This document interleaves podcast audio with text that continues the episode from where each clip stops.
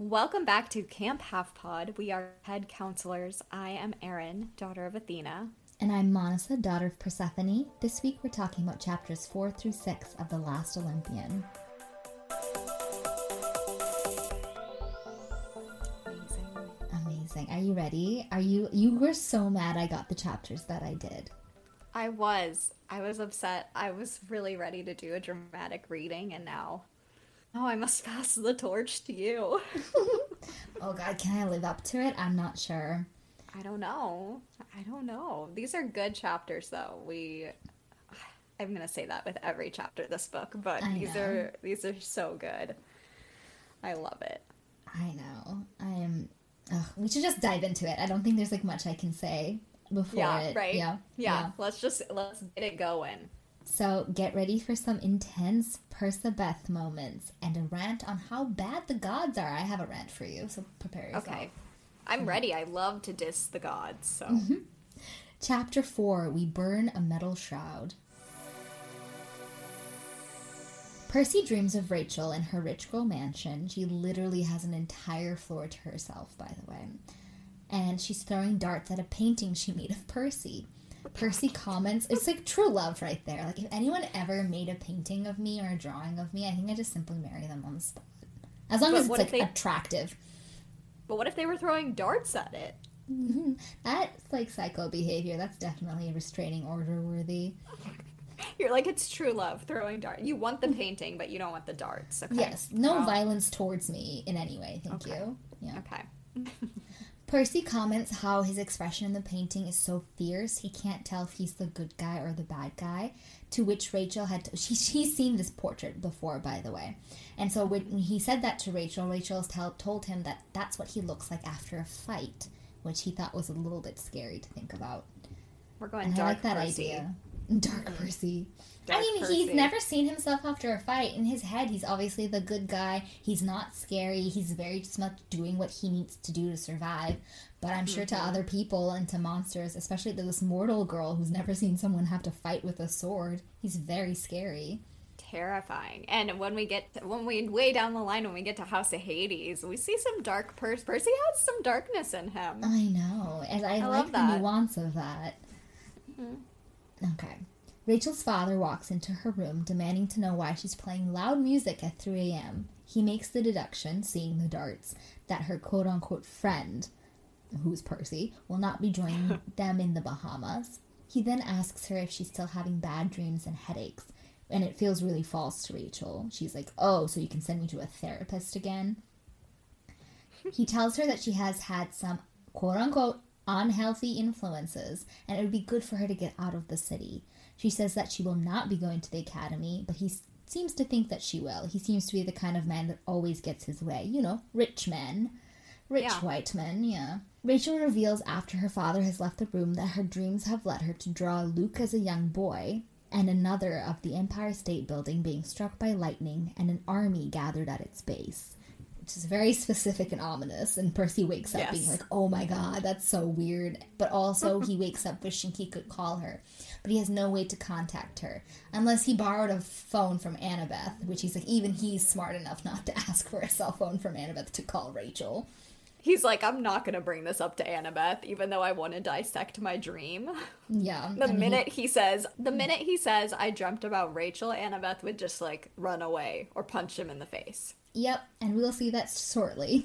Exactly. Yeah. After breakfast, Annabeth and Percy decide to do their chores together because they hate them so much. So they're like, at least we'll be together. I'm like, you guys are so dumb. God, just realize. Annabeth is inspecting cabins, and Percy's helping Chiron go through a bunch of reports and files. Through the reports, we learn that there are a bunch of messages, including the lack of information about the whereabouts of Thalia and the hunters, which is, you know, would have been useful to know when they're in the middle of planning for a war. But mm-hmm. Artemis is not giving any information. During the inspection, they go to the Aphrodite cabin and give it 5 out of 5, which apparently is very common, stopping to talk to a listless and depressed Silena. The Apollo cabin and the Ares cabin are fighting. Apollo's kids have cursed Ares' children to only rhyme, which is hilarious. Such a good curse. And- I love it. They're just rapping the entire time. and Ares kids keep turning their arrows into rubber. Percy asks Annabeth what the fight is about and takes a moment to stare at her, which I have to read. Mm. Because she like takes a moment to respond, so he's like, "I'm gonna take this moment to look at my friend, who I love platonically." My friend who is pretty, but I have no feelings for. I found myself staring at her, which was stupid since I'd seen her a billion times. She and I are about the same height this summer, which was a relief. Still, she seemed so much more mature. It was kind of intimidating. I mean, sure, she'd always been cute, but she was starting to be seriously beautiful. Oh, like, what does that mean? Percy. There's like so much to unpack. He's like, it's a relief we're the same height now. Yeah. So, because she was taller than him before, right? Yeah. I think he Okay, found well, because that's some toxic masculinity there, Percy. What, you have to be taller than her? I mean, if she's bullying him, I'm sure he's like, I'm finally the same height as her. He's like, I need something on I her to fight back. Like, I may be a child of the big three, but I can't fight Annabeth. No. I need to just be the same height. That's all.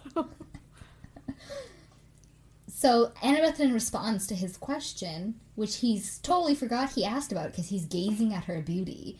But Yeah, she tells him Platonically. platonically. Apparently, a flying chariot was seized by the Apollo cabin during the raid led by the Ares cabin, and now custody was being disputed. And base and no one will take sides with either, and it's become this whole fight where neither side is relenting. Um, they go to a couple more cabins together before ending at Athena's. It's perfectly clean except for Annabeth's desk. It's covered with papers, and her brother explains that they didn't want to touch any of it in case it was important. Also, they're scared of Annabeth, which is very fair. I always feel very seen by this scene because I too always have a cluttered desk and people are always like think I'm really organized, but I'm actually just like very all over the place and it's always surprising. So I'm like, same Annabeth. Me too. She's very mad at herself for that she let herself do that. yeah. Yeah. The Athena campers then leave Percy and Annabeth alone in the cabin together. Like, it was just literally everyone is just like, kiss, god damn it. yeah. Um, They're probably all watching through the window. they're just like waiting. I'm sure Annabeth has mentioned Percy like nonstop, so they're like, "Can you just please get together with him?" And like she's Yeah. not going to do anything about it, so they're trying to create situations that she gets stuck with him. Incredible, top tier. mm-hmm.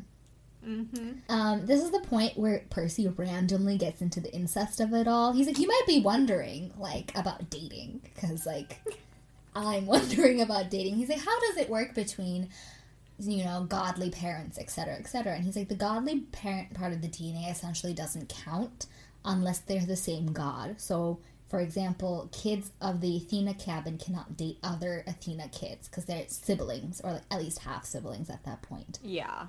But the relation of like Zeus and Poseidon being related has nothing to do with their kids. The the godly part for some reason at that point doesn't interfere and instead of getting into it the same way that he doesn't get into how Annabeth was born um he's just like this is this fact and we're gonna move on so that we can all just be happy about it. Also percy's uncomfortable because there's a rule now where you're not supposed to be left together if you're if you're not siblings. Two campers are not allowed to be alone together and he's like, oh my god, we're alone together. What does this mean? Obviously, nothing happens, but he's just feeling uncomfortable and he starts trying to have small talk with Annabeth. They talk about Daedalus's papers and such, and then Annabeth comes over to Percy and does literally, you know, Amy, that scene in Brooklyn Nine-Nine where Jake is like, Amy has a tell, where she tucks her hair behind her Yeah, ear. I know that scene. Oh, so Annabeth good. literally does that, and Percy remarks on it. He's like, "That's what Annabeth does when she's nervous." Also, Percy and Annabeth have a very Jake and Amy from Brooklyn Nine Nine dynamic. They really honestly. do. I think that's like peak romantic couple. Like, for example, Mm-hmm. uh, who else? Um, actually, that's a good point. Who else is like that? Jake and Amy. it's like the the one like studious partner, and then the one kind of like chaotic and fun. yeah, I was gonna say some Parks and Rec references, but all of the they're all kind of equally balanced. They're all like not too chaotic, or they're so chaotic, but their Yeah, partner's yeah. also chaotic. Yeah. Yeah, in yeah. different ways. But it's I yeah. love that trope. Mm-hmm. So cute. Me too. It's so good. Okay, so ready for this? A dramatic reading because I just ugh the best. you know, she brushed her hair behind her ear like she does when she's nervous. This whole thing with Beckendorf and Silena, it kind of makes you think about what's important, about losing people who are important. I nodded, my brain starting seizing on little random details like the fact that she was still wearing those silver owl earrings from her dad, who was this brainiac military history professor in San Francisco. And he literally takes that moment to be like, everything cool with your family? So Percy just is like, immediately is like, I'm uncomfortable. I'm gonna think about her dad. yeah. He was like, oh, yeah, you know, people who are important to you, losing people, your family, how's your dad? Which Can you imagine I if you're trying to flirt with someone and they're just like, "How's your dad?" 110% is something I would do. yeah, that is something you would do. Yeah, I'd be like, You oh, just yeah, randomly you, be like, mom "Yeah." Yeah. Your mom? How is she? And then Anna, he even recognizes Annabeth looks so disappointed when he didn't say what they need to, what she was hoping he would say. And they just move on to the big house. And I was like, uh, dumb man. Okay. uh. There they read reports addressed to Grover, who is missing who has been missing for about two months, last heard of in Central Park. Percy then connects this all to Central Park and his dream of Rachel and tells Annabeth about them. He literally Bad starts move. off. He's so dumb. He's like, I had a dream about Rachel, and she just seizes. She just freezes. She's so mad, and he can't even. Ugh, he's so dumb. Like, Dumbest man why couldn't he just say, "I had a dream with these images Yeah. of like, you know, Olympus and lightning"? He didn't have to say like it was Rachel standing there beautifully painting them, like Percy. Oh God, he's so dumb. And and about the, at the, after he finishes his whole spiel about his dream of her and how he dreams of other women, um, and how the He's like, I dream- dreamed of another woman last night. How's your dad? Those are his pickup lines. But the worst part is that the other woman is painting him in his Yeah. dream of her. He's so dumb. And Annabeth is clearly pissed, and she's like, "I don't really know what you want me to say about this information. Like, what do, what reaction do you want from me?" And Annabeth confirms, like, he kind of pushes her, and she confirms his theory that if she was Kronos, she would use Typhon to distract um, the gods and leave Olympus unattended and attack. But she refuses to recognize that Rachel might be correct or might be warning them of something. And I'm going to read this part. Percy, she said, her voice tight, Rachel is just a mortal. But what if her dreams are true? Those other titans, they said Olympus would be destroyed in a matter of days. They said they had plenty of other challenges. And what's with that picture of Luke as a kid? We'll just have to be ready. How? I said. Look at our camp. We can't even stop fighting each other, and I'm supposed to get my stupid soul reaped. She threw down her scroll. I know we shouldn't have shown you the prophecy. Her voice was angry and hurt. All it did was scare you. You run away from things when you're scared. I stared at her, completely stunned. Me? Run away? She got right in my face. Yes, you. You're a coward, Percy Jackson. We were nose to nose. Her eyes were red, and suddenly I realized that when she called me a coward, maybe she wasn't talking about the prophecy. If you don't like your chances, she said, maybe you should just go on vacation with Rachel. Annabeth, if you don't like our company, that's not fair. She pushed past me and stormed towards the strawberry fields. She hit the tether ball as she passed and sent it spinning angrily around the pole.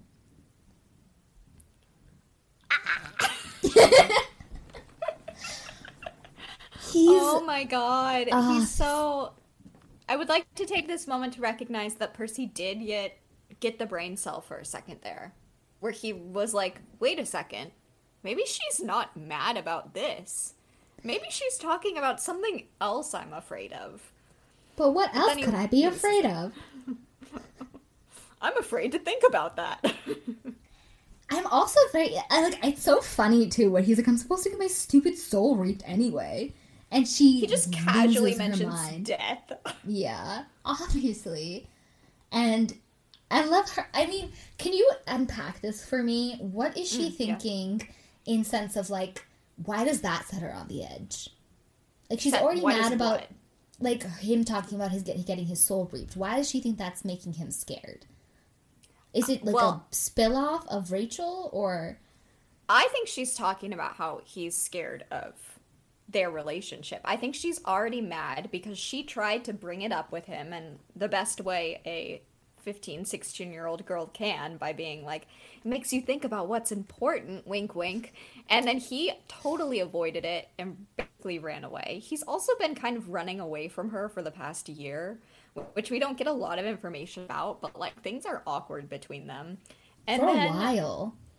yeah, and then he's like, "Oh well, I'm just gonna get my stupid soul reaped," and I think that t- like makes her pissed because she's been so scared of him dying, and he just keeps acting like it's such a flippant thing. Like in the last episode when we read the prophecy, he was just like, "Yeah, I'm gonna die. What's up with that? That's kind of weird," and she was like, almost crying, and so she's just so mad at him for being such a stupid head. That's what I think is going through. uh, Just a lot of emotions. We actually had a question sent to us by um, yeah. Prisha, who basically asked if we think that Percy is a coward. And I, I responded to them, but I want to know your thoughts. Ooh. I mean, yes and no, in that I think he's being a total dummy about this. But I also think I'm like, he is like 15 years old and is the chosen of a prophecy. Like, he's got a lot going on right now, and he's dealing with it how he can. And like Annabeth also like I l- love her, but she isn't articulating what she wants from him. Like she is being, which like I wouldn't have done at 16 either, as you know. Like I wouldn't have articulated that either. Um, I still probably wouldn't, but, but like um, she's not being clear about what she wants from him, which is love, and he is just like there's so much going on and he's trying to accept the fact that he's dying so i don't know if he's a coward but i also think like he's definitely being like she is being obvious enough that he in his internal dialogue is like recognizing that she might be talking about something else and that she's been weird with him and that she kissed him and like all this stuff. And so it's kind of like yes and no from me. Mm-hmm. What are your thoughts? I said. I mean, so I said no before we had done mm-hmm. Battle of the Labyrinth properly. I hadn't realized mm-hmm. how weird he was to her for Yeah. so long. I thought it was like mm-hmm. all on her, and then it was just suddenly came up in this chapter of the book. I didn't realize he had they had been weird for so long since the previous summer almost. It's been like a year. Yeah. Yeah, and he, she did kiss him. Like she did make the first move. So mm-hmm. I think he's a bit of a coward in the sense of like he definitely has these strong feelings and he's not sorting them. But I think coward is the wrong word. I think he just hasn't Yeah. had time and the ability to process his feelings because he's gonna die and he's gonna he needs to kind of hold the fate of the entire Western civilization on his shoulders so he doesn't think about it. But he did, if he does make time for Rachel and he does do these things where he brings Rachel up in front of Annabeth, knowing that she's going to be upset, and he does a lot of these things, I think that's being a little bit of an idiot rather than a coward. Mm-hmm. I think he's just a little obtuse. Yeah. And I do think like he she's right in that he's being super avoidant about it. You know, like anytime she tries to bring something up, he does like he runs away, like metaphorically, because he brings up her dad, and like it's just like he is avoiding it, but I don't know that it's. And I think he is like afraid of her, like you know, like he's he's afraid of her, and like a healthy fear, a healthy fear of a woman, as as every man should have. Um, but he, I don't know that he's being necessarily a coward about it, but rather that he just is like not really. He's like doesn't have time to think about it or the like mental capacity. Yes, exactly. And I think also technically Annabeth doesn't either, and she just doesn't realize Yeah. that. She just She has just- such strong feelings and like he's gonna die supposedly and she just wants to kiss him again. And he's going after this other girl but she doesn't know what their status is Mm-hmm. and he's been avoiding her and she like put herself out there multiple times and this boy is the stupidest man alive so it's Yeah. No, that- frustrating honestly it sounds so awful to have like kissed someone who's like your best friend and love of your life and then they like never bring it up. Ugh, That sounds yeah. awful. So awful. And also to have then he has like a string of women essentially, not actually, but kind of like immediately he goes to Calypso's island. Immediately he meets like he becomes close with Rachel. That would make me so upset. I'd feel so Yeah. bad. I would also call him a coward and like Oh, be yeah. weird and throw things. Yeah. But again, if they had had their kiss then, Ugh. ugh, I mean, it doesn't make sense for the No. plot. No. But if something had happened, I mean, I'm so glad he wrote this in because it needed to be seen. I just wish something else would have happened too. Yeah, I I Like, would read a kissed him fanfic, again? like an Ugh. AU fanfic of like maybe like he sucks up his, he he becomes courageous and kisses her then to prove he's not a coward. That would be good. Yeah. I be mean, good. the way that it happened, I have nothing I would change about it, so Same, I'm very yeah. happy. But yeah, I get that as well. And Yeah. um, one of my notes, which I wanted to get onto, is basically I've never wanted an Annabeth POV more than I do in this book.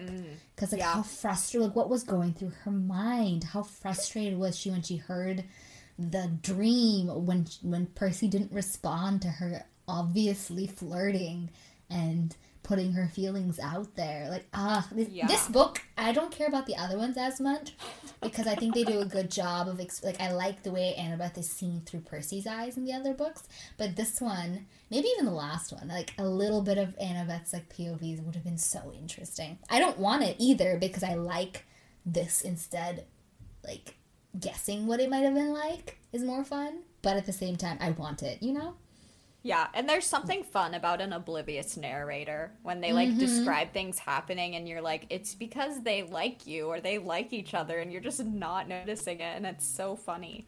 But I think that Annabeth's internal like oh, narration would have just been screaming. Like just like how can I do this better do I have to write it on my forehead I do, I do. I'm such a sucker. Yeah, I'm such a sucker for when, like, there's two people that are in a pseudo relationship and then someone else gets involved. Not like you know, like there's like a Rachel that comes in and like forces Mm-hmm. them to like confront their feelings. Oh, oh I I love, love that. I love the angst of it.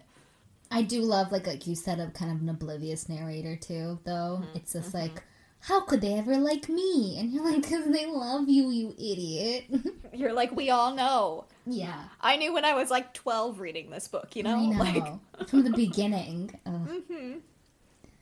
Anyway, um, we can stip end all day on that, but I have a lot more Right. things to get through in the next two chapters. So, Percy's day just gets worse from that point. They burn a shroud for Beckendorf's burial. It's made out of metal links, and he's surprised that it catches on fire. Everyone attends, and Annabeth doesn't speak to Percy the whole time and then leaves. Percy goes up to Silena and lets her know that Beckendorf carried a picture of her in his pocket, which of course makes her break down. Clarisse is comforting Silena this whole time and is like, "Thanks a lot, asshole," essentially to Percy. but Silena like clarifies, like, "No, that was incredibly thoughtful for you to let me know, and I really needed that information." Obviously, she's not going to be sunshine and smiles about that information, so yeah. Clarisse is not emotionally intelligent, so we know that. She's like, tears is bad. But Tear um, bad. Percy tries to encourage Clarisse to fight and give up her stupid pride. Percy considers for a second if Clarisse is the spy because he's like, this is sabotaging our whole thing. And he- also, Clarisse is randomly not rhyming and not rapping at him. So she's like, he's like, how did she avoid the spell? But even Percy knows that's not like her. And he, even though he doesn't like her, he respects her and knows that she would never do something like that drastic. He then tries to cash in his favor of saving her from the Cyclops' cave, but her favors apparently have terms and conditions which he didn't read. So she's like, I can't do that.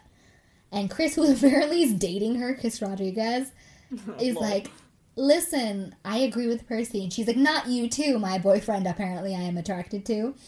And he she runs off and Percy gives up on the two of him two of them and heads off to see an old friend. Um, my note about this, I I was mad, I think, when I was writing these chapters because I kind of ranted. I have no respect for Clarisse in this position. I get yeah. that she has her pride, but I hate people who put pride first. Like how do like she's talking about respect. Like this is making me respect you less. Like any Mm-hmm. respect I had for you previously is gone because you are literally willing to risk the lives of others because you're not getting your stupid chariot. And it's about honor. Like that's not nothing honorable about that. You shouldn't be expecting gifts or respecting like she's like, oh, you need me to fight for you, but when I want a chariot, you won't give it to me. Have a debate later, okay? Like this is not the time. Know your time and place. Yeah. Also- it's the same thing with like the Achilles comparison too. Like, Yeah. he's so stupid about not wanting to fight, even though he could like almost single-handedly, like supposedly like the best warrior, help win the war. But no. I also like the the fact that Percy gives her an out. And I was like, and she doesn't take it. Yeah. He's like, hey, you have to, you owe me a favor and you promised me. And Ares is like good about favors and blah, blah, blah. So you promised me I could cash in this favor. So I'm cashing it right now. And that's an easy out. She doesn't have to say, well, I had to give up my pride. She's like, well, I owed Percy and I'm someone who honors my commitments. And that's an mm-hmm. out for her. She doesn't have to backtrack if her pride is wounded or whatever. And she doesn't mm-hmm. take it. She's like, anything but this. I'm like, no, clearly not anything. Clearly you have terms and conditions. And that frustrates me. I have zero respect for her. Yeah. The end. Same. Same. I'm not a I'm not a Clarisse fan. It's not a good look for her. You know, I felt bad for her in like the second book, Yeah. but she's just, But that- she has no growth here. When you need mealtime inspiration, it's worth shopping Kroger, where you'll find over 30,000 mouthwatering choices that excite your inner foodie. And no matter what tasty choice you make, you'll enjoy our everyday low prices, plus extra ways to save, like digital coupons worth over $600 each week. You can also save up to $1 off per gallon at the pump with fuel points. More savings and more inspiring flavors make shopping Kroger worth it every time. Kroger, fresh for everyone. Fuel restrictions apply. All right. Chapter 5 I drive my dog into a tree. Again, Mrs. O'Leary is being abused. It's not good. It's okay. Percy's Percy's quite nice to Mrs. O'Leary. So Percy heads straight for Mrs. O'Leary, who is that old friend he was visiting, who is honestly like the best. She's up there with Sally Jackson. Percy tells us that he practically inherited Mrs. O'Leary after Daedalus died, mm-hmm. and Beckendorf used to help care for her while he was gone from camp. And again, here we go. I'm going to get back on my Daedalus as a piece of crap stuff because he didn't even have care set up for his dog in case of death. Like I like did he not ever have a dog sitter? Like sure she can take care of herself, but she she's a hellhound. I know. She's like giant and powerful, but like she needs company. I don't know. I think that he like how many how many times did he just leave her to fend for herself? Like sure he was technically immortal for a bit because he was like an android or whatever. But what was he called? What are those automaton automaton? An I like him as an android Automaton? Sci-fi. Make Percy Yeah. Jackson sci-fi. Android. I actually only use iPhone. Yeah. Anyway, I just think that he again should have had something set up. And you know, I hope she didn't mourn Daedalus. Not for too long. Get over him quickly. Yeah. and show you a better life, Mrs. O'Leary. She, um, so Percy like plays with her for a bit, and then she starts to bound off and wants to show Percy something. So she leads him away from the field and into the woods to a clearing where the Council of Cloven Elders usually meets. There, Percy finds a really odd mixture of beings. His best goat's girlfriend, the tree nymph Juniper, his goth son Nico di Angelo, and this old curmudgeonly satyr Linus. Lennis, I don't know. We find out that Juniper has been, oh, Leneus, has been talking to Leneus about Grover um, because Grover's gone missing and it's been a while that, and she hasn't heard from him and she's really worried. Which is kind of weird to me that, like, Percy didn't really bring this up much before. like, He was just like, oh, Grover's been missing for two months, but if anything was wrong, my empathy link would tell me, and this Yeah. kind of moves on. Yeah, and he's like, but I've been busy going on dates with my not girlfriend Rachel mm-hmm. to avoid thinking about my all other not girlfriend Annabeth. so Leneus then refuses to help Juniper find Grover and calls Grover a traitor, filling us in on the fact that there are still tensions among the satyrs. The goat politics are wild, am I right? It's the wild. Sam, insert booing noises. Thank you so No. much. Percy basically tells Leneus he sucks and yells at him to go find Grover and is like, if you're gonna be a leader of the satyrs, you need to lead all the satyrs in this war against Kronos. And we need Grover because Grover's the best. And basically, we find out that the Gro- the satyrs have been doing nothing except for Grover and like the few satyrs that are listening him to him, and Grover's now missing. So they're a mess. Leneus is afraid of Percy and he scrambles away. And Percy then finally like looks at Nico and is like, "Why are you here? This is really weird." And apparently Nico just accidentally shadow traveled into the middle of Juniper and Leneus's argument. Juniper leaves after Percy tells her that they'll find Grover and that he's okay. Like Percy's like, "I would know. I have this empathy empathy link thing." And then Nico and Percy are left to catch up. It turns out that Nico has been traveling around, hanging in the underworld. He even saw Beckendorf down there and relays the message that he doesn't blame Percy. Um, and that Beckendorf is not trying for rebirth, that he's been waiting in Elysium for a special someone. Nico has also been visiting Mount Tam and spying on the Titans. He was in San Francisco area following leads on his family, and he just happened to be there and then like was spying on Atlas at Mount Tam, which is why um, or Mount Othrys or whatever the Greek version of it is, which is why like in the last couple chapters ago Percy saw him there and he was like actually there. Nico then starts trying to convince Percy to go ahead with his plan to defeat Luke slash Kronos. The plan is not detailed, um, which I think is a super interesting storytelling. I like I like this writing method where we, we don't know what this plan is, but we learn that it's something that Percy has been really reluctant about, and Nico believes it's the only way. He says that Luke is too strong, nothing hurts him, and there's only one way that Nico can think of that Percy um, stands a chance against Luke. Nico's been trying to convince Percy to do this for the past year, and Percy finally agrees because it's approaching his birthday. Nico says that in order to do it, they must first retrace Luke's steps and learn about his past and childhood. He's already traced down Luke's mother, who lives in Connecticut, which will be their first stop. Mrs. O'Leary is volunteered by Nico to take them there via shadow travel. They hop on her back, and she slips into the gloom and shadows. I had a pretty short chapter. That was nice. Mm-hmm. Um, I my notes are that I adore Nico's accidental shadow travels, like how he just mm-hmm. is like I accidentally ended up here, and I just I want like a whole novel of him just accidentally ending up at like really important places mm-hmm. at the wrong time. Um, and I also said this when we uh, guested on Return to Camp Half Blood's podcast, but Grover here is not a good boyfriend, and I stand by that. He never tells Juniper where he's going, and like, I don't know. I feel like Grover would be better matched with like um, some kind of whatever dryad naiad that travels with him because he's like Grover doesn't want to be tied down, and Juniper can't leave Camp Half Blood. It's just you know a lot of long distance issues going on here, but. I don't know. Maybe they make it through. Wanna believe in them. But Grover's being great here in his communication skills with his girlfriend. Yeah. And also the fact that Nico just talks to ghosts of dead campers all the time is so sad. And then I also think that Nico mentions that he was following up on family in San Francisco and brief Heroes of Olympus spoiler. But I think, is that maybe not on purpose, but that could be Hazel, right? If Rick would, I mean, technically, he, at the end of this book, we do get the beginning of Heroes Olympus. Like, he sets it up. Yeah, so like he probably knew by here, but I don't know how much he would have known. I don't know how much he knew about Nico's relationships and involvement, but Yeah. that's my he- my personal head headcanon that I might be just filling in plot holes. Yay. yeah, and yeah, that's that's all my notes that I got. Okay.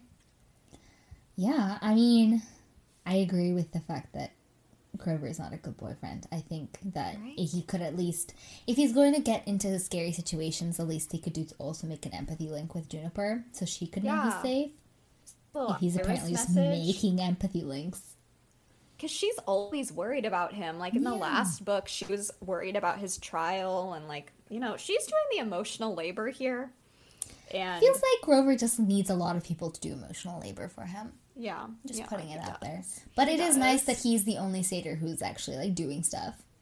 Yeah, he's Yeah. really carrying the whole like environmental movement from the Yeah. satyrs on his back, but Mm-hmm. could at least give his girlfriend a message or just break up with her, you know, let her find another satyr. Maybe it's more local all the time. Yeah, a local satyr. local satyr. Sorry, I just thought single locals in your area, like satyrs in Satyrs. your area. Single satyrs in your area, Juniper. She has to close that ad every time it pops up. yeah. Hmm. Okay, chapter six. My cookies get scorched. Percy is a big fan of shadow traveling. It's essentially a cold, dark roller coaster, and I would love to also do that. but, you know, whatever. They find themselves in Connecticut next to a huge, somewhat isolated house. Percy wonders why Luke would ever leave such a beautiful and large home. It has a real yard and everything. Compared to his tiny apartment in Manhattan, it looks enormous. Mrs. O'Leary is exhausted and immediately curls up and falls asleep. Nico stumbles into Percy's arms and tells him that he's been practicing shadow traveling, where he traveled to China and into walls the first couple times by accident, which is hilarious. Also, Nico in these in these couple chapters and essentially in this book has such a personality shift. He's mm-hmm. so like he becomes funny, he becomes more three dimensional. Like I like him a lot. I think they set him up really well. I don't know how I feel about him later on. I think he's interesting because he plays a lot of sides and keeps a lot of secrets. Yeah. But I think he's hilarious in this book. He's such like mm. chaotic energy, but in like a kind of muted way. Like he seems like he's all quiet, and then he's like, "Yes, I accidentally went to China once." and then you're Yeah. like, "What?" And he like the, the little quips he says is always so funny. I'm So like, Percy, you raised him. This is why he's saying Yeah. such sarcastic shit. Yeah. Yeah. Nico is a bit tired but doesn't need to sleep like Mrs. O'Leary, so they go down to Luke's house and ring the doorbell. Percy immediately starts to notice things are off. The sidewalk of the house is lined with little stuffed beanbag animals that have become saggy and moldy from being outside for so long. There's a dozen of wind chimes on the porch that are all just clanging together nonstop. They barely knock on the door when it swings open. I'm going to read the description of May, Luke's mom, because I don't think anything I say will do it justice. Mm-hmm. Luke, the old lady cried happily. She looked like someone who enjoyed sticking her fingers into electrical sockets. Her white hair stuck up stuck out in tufts all over her head. Her pink house dress was covered in scorch marks and smears of ash. When she smiled, her face looked unnaturally stretched, and the high voltage light in her eyes made me wonder if she was blind. So that's May. That's um Luke's mom. That's She what I want to look like when I'm old. I older. mean, someone someone who looks like they enjoy sticking their finger into yeah, electrical yeah, sockets. that's the goal. It's a very specific, like I, feel like it's a great description for children because they're like Mm-hmm. that's the cartoon look, right? When like Tom and Jerry's like tail goes into their socket and they shock. But uh, she immediately hugs Nico, calling him Lu- Luke, before then immediately turning to Percy and hugging him all over again, saying he's Lu- Luke, and pulling them both inside. The living room is covered in mirrors and candles, and a picture of Luke that looks exactly like the painting Rachel made, which Percy's very confused about. They get pushed into the kitchen where hundreds of Tupperware with peanut butter and jelly sandwiches are stacked. Some of the sandwiches are moldy and old. This, there are stacks of burnt cookies on cookie sheets and empty plastic Kool Aid pitchers everywhere.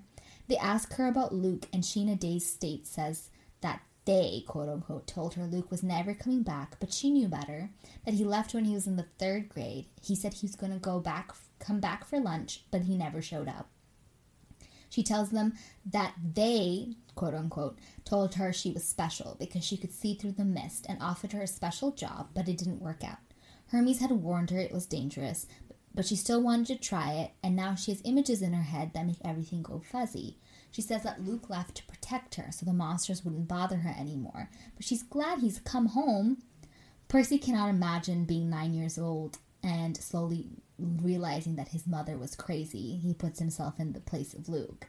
He asks if Luke has recently visited, and May confirms, and she confirms that he also had blue eyes at the time, so he wasn't Kronos yet.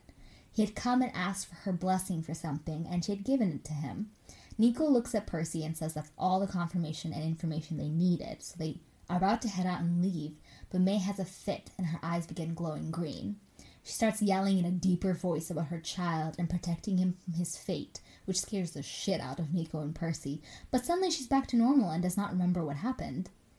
They hmm. leave and May is distraught, thinking Luke is leaving again, but Percy, pretending to be Luke, promises to be safe and they run out of the house, which I thought was kind of nice of him. He didn't need to do that, Yeah. but it was mm-hmm. sweet. They reach the hill where Mrs. O'Leary is hanging out and find that a girl about eight years old with a simple brown dress and a scarf over her head has started a cozy fire. Percy thinks she's a monster immediately, but Nico bows to her and calls her my lady. When she looks at Percy, he notices her eyes red her eyes are red as fire, and she's created a picnic dinner and invites them to eat. Percy's about to dig in, but offers a bit into the fire as a sacrifice. She says that as the tender of the flame, she gets a share of every sacrifice. Percy recognizes her as, recognizes her as Hestia, and that he saw her the first time he went to camp. She says that he didn't say hi, and that most people don't stop to say hi, but Nico was the one of the only people who did. Hestia explains that she's not a god, useful in fighting, but instead is tending to the heart on Mount Olympus while the gods go fight. Percy asks her what happened to May. She explains that she could see through the mist and it attracted the attention of Hermes. They had a baby together, but then she went too far and sought too much. She advises Percy to step into the shoes of his enemy and understand his family. He, she hints that he is going down the same path Luke did and seeking the same power, and suggests that the hardest power to master is the power of yielding. But Percy's like, I'll say anything to get you to stop talking. he doesn't understand yet. Hestia explains when Dionysus was made a god, she stepped down to avoid a civil war, but it created an unbalanced council. But that was just the price they had to pay. She thinks Percy will understand later what yielding means, and she is all that is left of when the gods go to war. She's the last Olympian, and therefore will be there when he faces his final decision. She tells him she will see him again and disappears. And suddenly Percy is in his own living room with Nico and Mrs. O'Leary. Before I keep ram- rambling on about all of this stuff, um, I think it's very cute that Nico was the only one to come and say hi to Hestia. That he was also alone in camp and saw this girl who's probably around his age at the time and went to go talk to her because she was just by herself. And that makes me a bit emotional. And it's really sad that like nobody else at camp ever talked to her. What's wrong with these children? I mean, a lot of things are wrong with these children, let's be honest, but I mean, Hestia also seems so chill. Like she'd be great if they had like given her title of like head therapist or something. Maybe a lot of these kids would be better off. Like she'd make them homemade food and let them chill and make them feel like they're at home and then send them on their way. I think um, a lot of problems could have been solved. If like Luke had a couple of like homemade meals and like a pat on the head, maybe he wouldn't have turned into Kronos. I don't know. right? Yeah, just be a little nice to him, maybe. Eh, maybe. Yeah. Maybe. Maybe not, but maybe. Yeah. Mrs. O'Leary destroys most of the living room, but eventually they get her to settle down. Percy explains his plan to his mom, which we still don't know about, by the way, and we don't know about this whole um, chapter. While Paul slowly loses his mind, he's learned about the gods and etc., but he didn't really believe it until there's a literal hellhound in his living room. Percy needs his mother's blessing to follow through with their plan, but she's nervous that it's too dangerous. In that moment, Percy realizes how lucky he was to have been raised by Sally instead of someone like May, which I was like, it's really insightful that he realizes that. I think that also gives him a lot of power later in the book to have this perception of his enemy Mm-hmm. rather than thinking to he like in the black and white that he was thinking of before. I think also helps his relationship with Annabeth because Luke is no longer the enemy. It's you know someone who had this happen and had a hard childhood and then made bad decisions. Mm-hmm. Is still the enemy and sucks, but like it helps make his decision later. Yeah.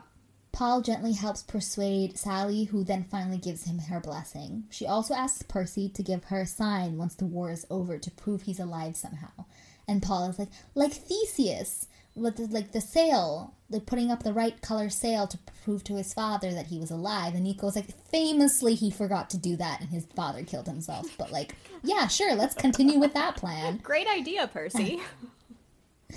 Which I thought that was so funny. Like Nico's in the background just being snide, and they like clearly like Nico has visited the house before. We know that from the last book, so he's probably just like at home there and very comfortable and just being annoying in the corner.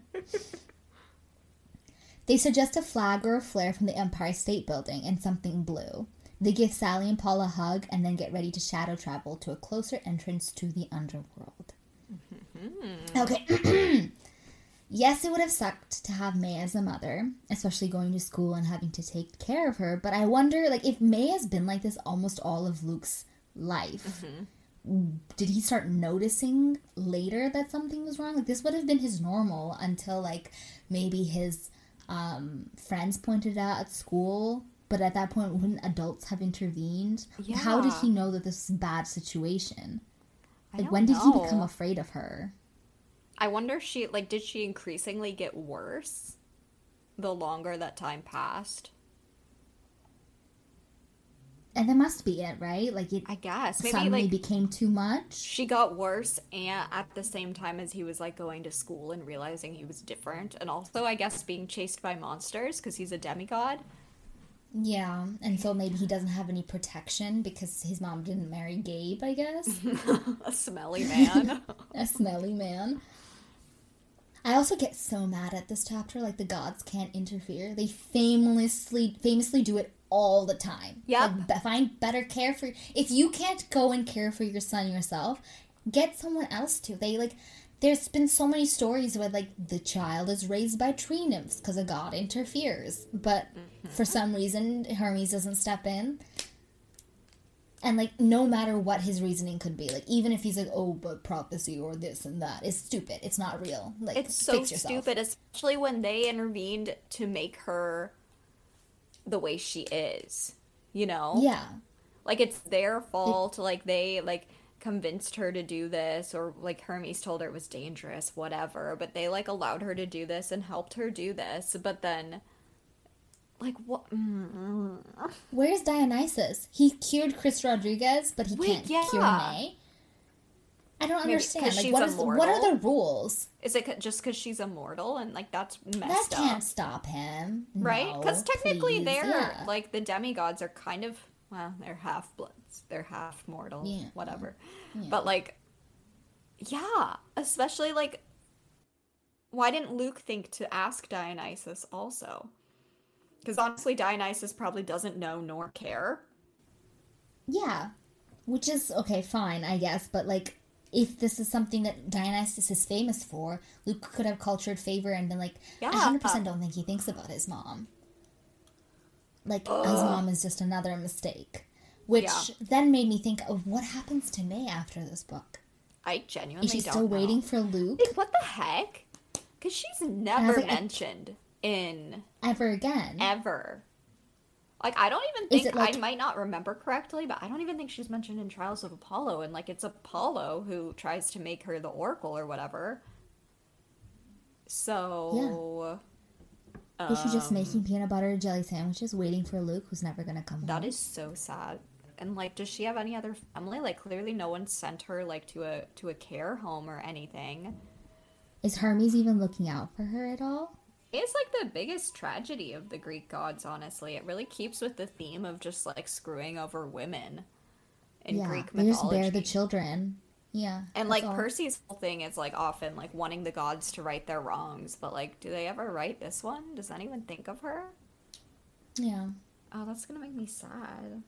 Yeah, I like can't bear to think about it. I just started reading it and I was like, is she just waiting? Because she keeps saying like, I know he's gonna come home, and like her, I was like, ugh, kills me. I'm like, did he get she get fixed once like the curse was lifted or whatever? This is again uh, later in the book. We'll talk more about it when it happens. But then, e- But- what even happens? Like, if she if she were to get cured, like she's literally spent the last like what like twenty years of her life or 19, 18 years of her life living like this.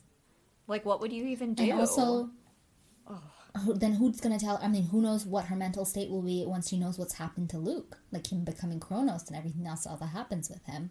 like honestly, is she better off living in this like kind of made up world in her mind?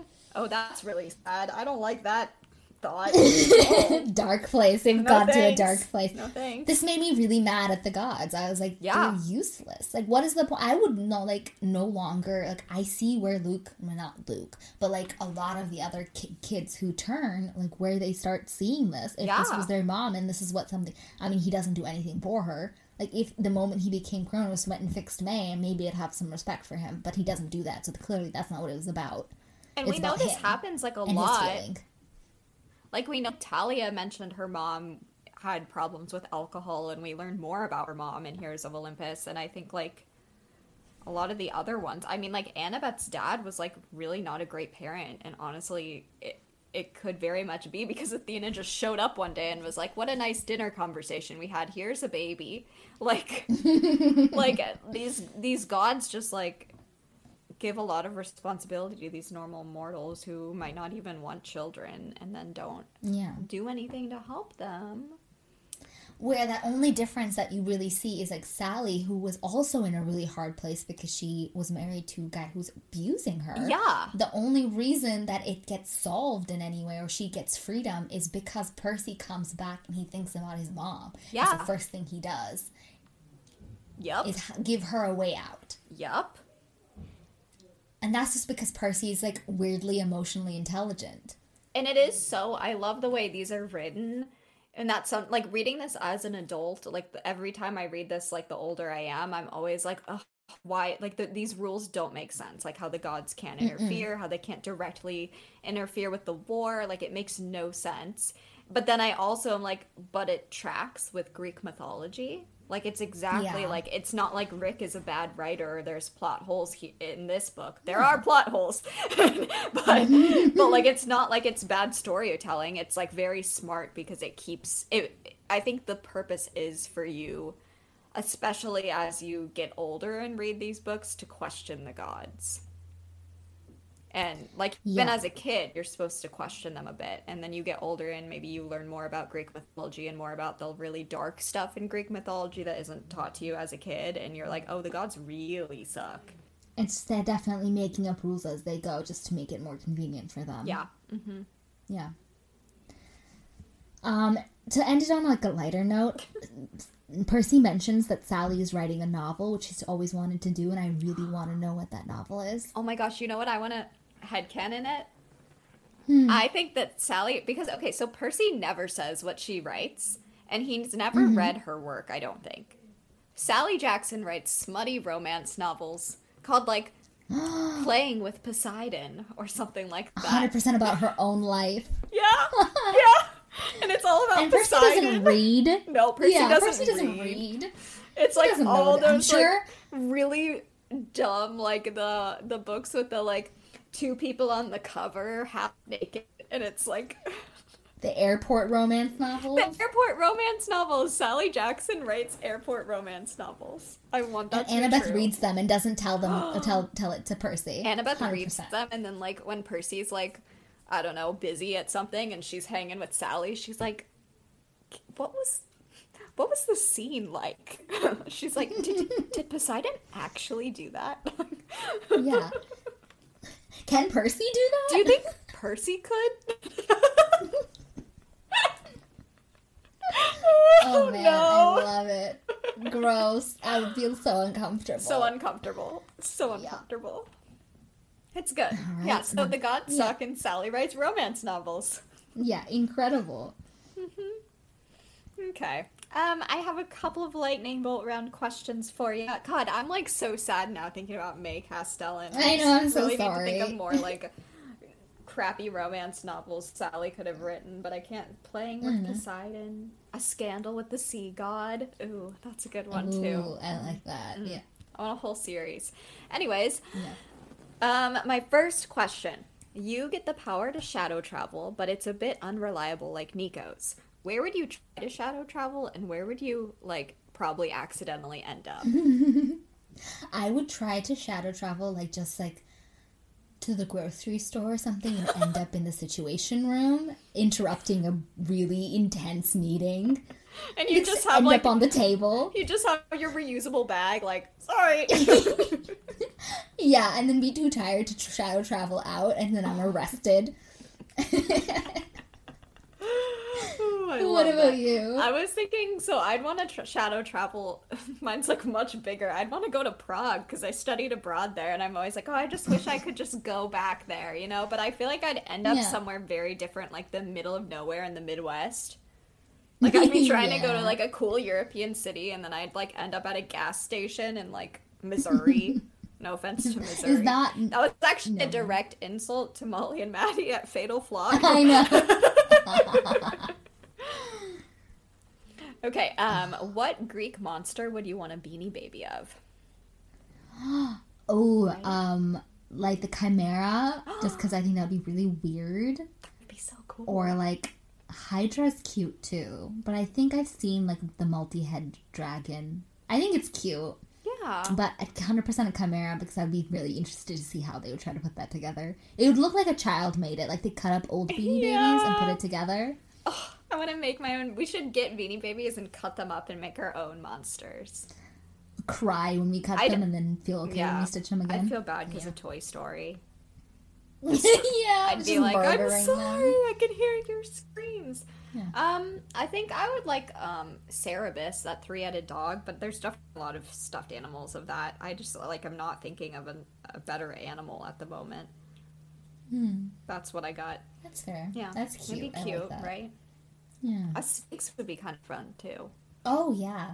Okay, so if someone you were dating or friends with told you they were a demigod and all of this is real, would you believe them? This is based on Paul kind of just casually Okay. believing that uh, per- he's like, ah, yes, a hellhound in my in my apartment.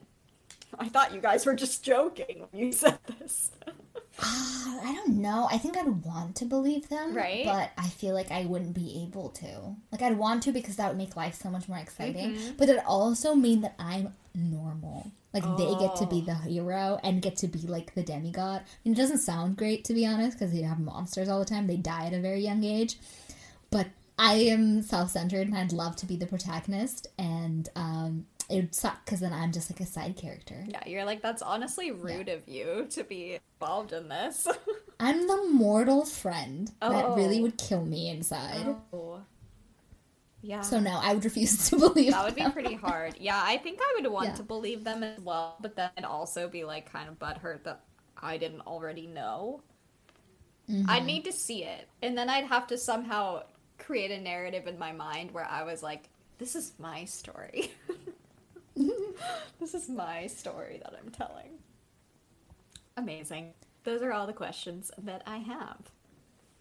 Awesome. Well, next episode we do chapter seven through nine, and we finally learn what the heck Nico's plan is. Mm-hmm. Remember to follow us on social media at Camp Half Pod, where you can every Monday we post our lightning bolt questions, so you can have fun and answer those. And you can always email us your long form uh, questions, or you know, if you just want to have a chit chat with us, that's at it's camphalfpod at gmail.com. And don't forget to rate and review wherever you listen to podcasts. All right, see you next time.